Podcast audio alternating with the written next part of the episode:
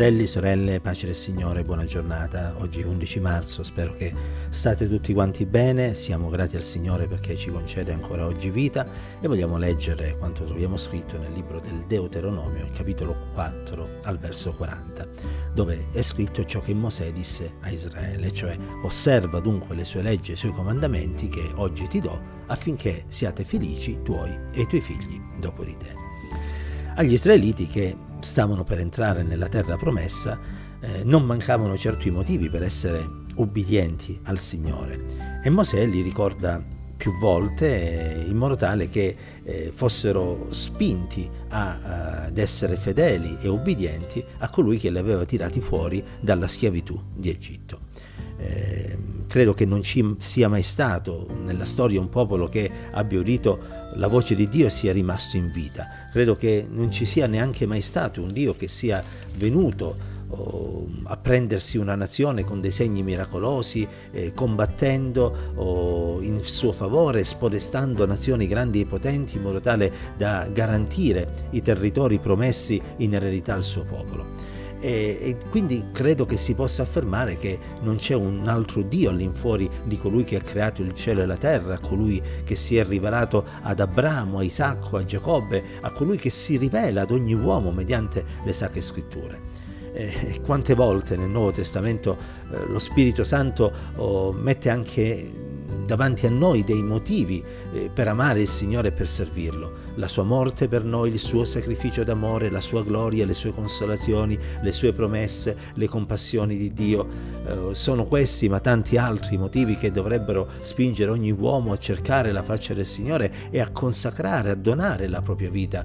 al Signore. Eh, nella eh, epistola di Pietro è scritto che Cristo ha sofferto per noi lasciandoci un esempio. Poiché dunque Cristo ha sofferto nella carne, anche noi dobbiamo amarci del suo stesso pensiero per consacrare il tempo che ci resta da vivere nella carne non più alle passioni degli uomini, ma alla volontà di Dio. E ancora Paolo nello scrivere a Timoteo diceva ti scongiuro davanti a Dio e a Cristo Gesù che deve giudicare i vivi e morti per la sua apparizione e il suo regno, predica la parola di Dio. E Dio ci aiuti a tenere sempre presenti queste cose per non diventare né freddi né indifferenti e soprattutto per non essere pigri e inutili nel campo del Signore. Perché Dio ha fatto tanto per noi, Dio ha dato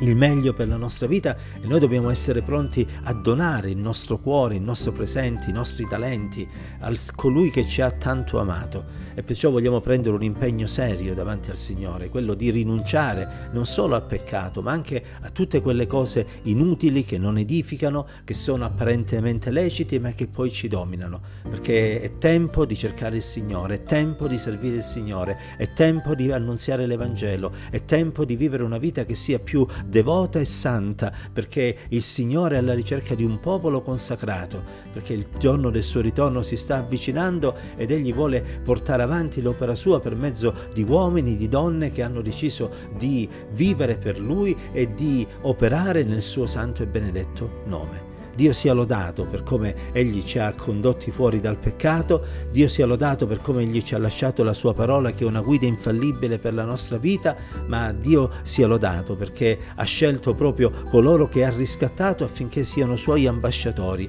e possano con loro esempio e con la loro voce proclamare la grandezza, la virtù e il perdono che si possono trovare attraverso Cristo Gesù e all'opera del Calvario. Oggi come ieri e come domani, fino a quando il Signore non tornerà, il mondo ha bisogno di conoscere l'Evangelo di Gesù Cristo. Perciò coraggio, fratelli e sorelle, consacriamoci al Signore, sottomettiamoci al Signore, diventiamo basi utili al servizio del nostro Signore. Altre anime saranno salvate, altre feste saranno fatte in cielo per dei peccatori che si ravvederanno e un giorno, quando entreremo nella gloria di Dio, potremo insieme a Lui vivere per l'eternità, contemplando la sua gloria e vivendo nella gioia eterna. È gloriosa la meta che ci viene posta davanti, perciò, come diceva l'Apostolo Paolo, dimentichiamo le cose che stanno dietro, protendiamoci verso quelle che stanno davanti e corriamo verso la meta per ottenere il premio della celeste vocazione di Dio in Cristo Gesù. Che oggi possa essere una giornata benedetta ma anche una giornata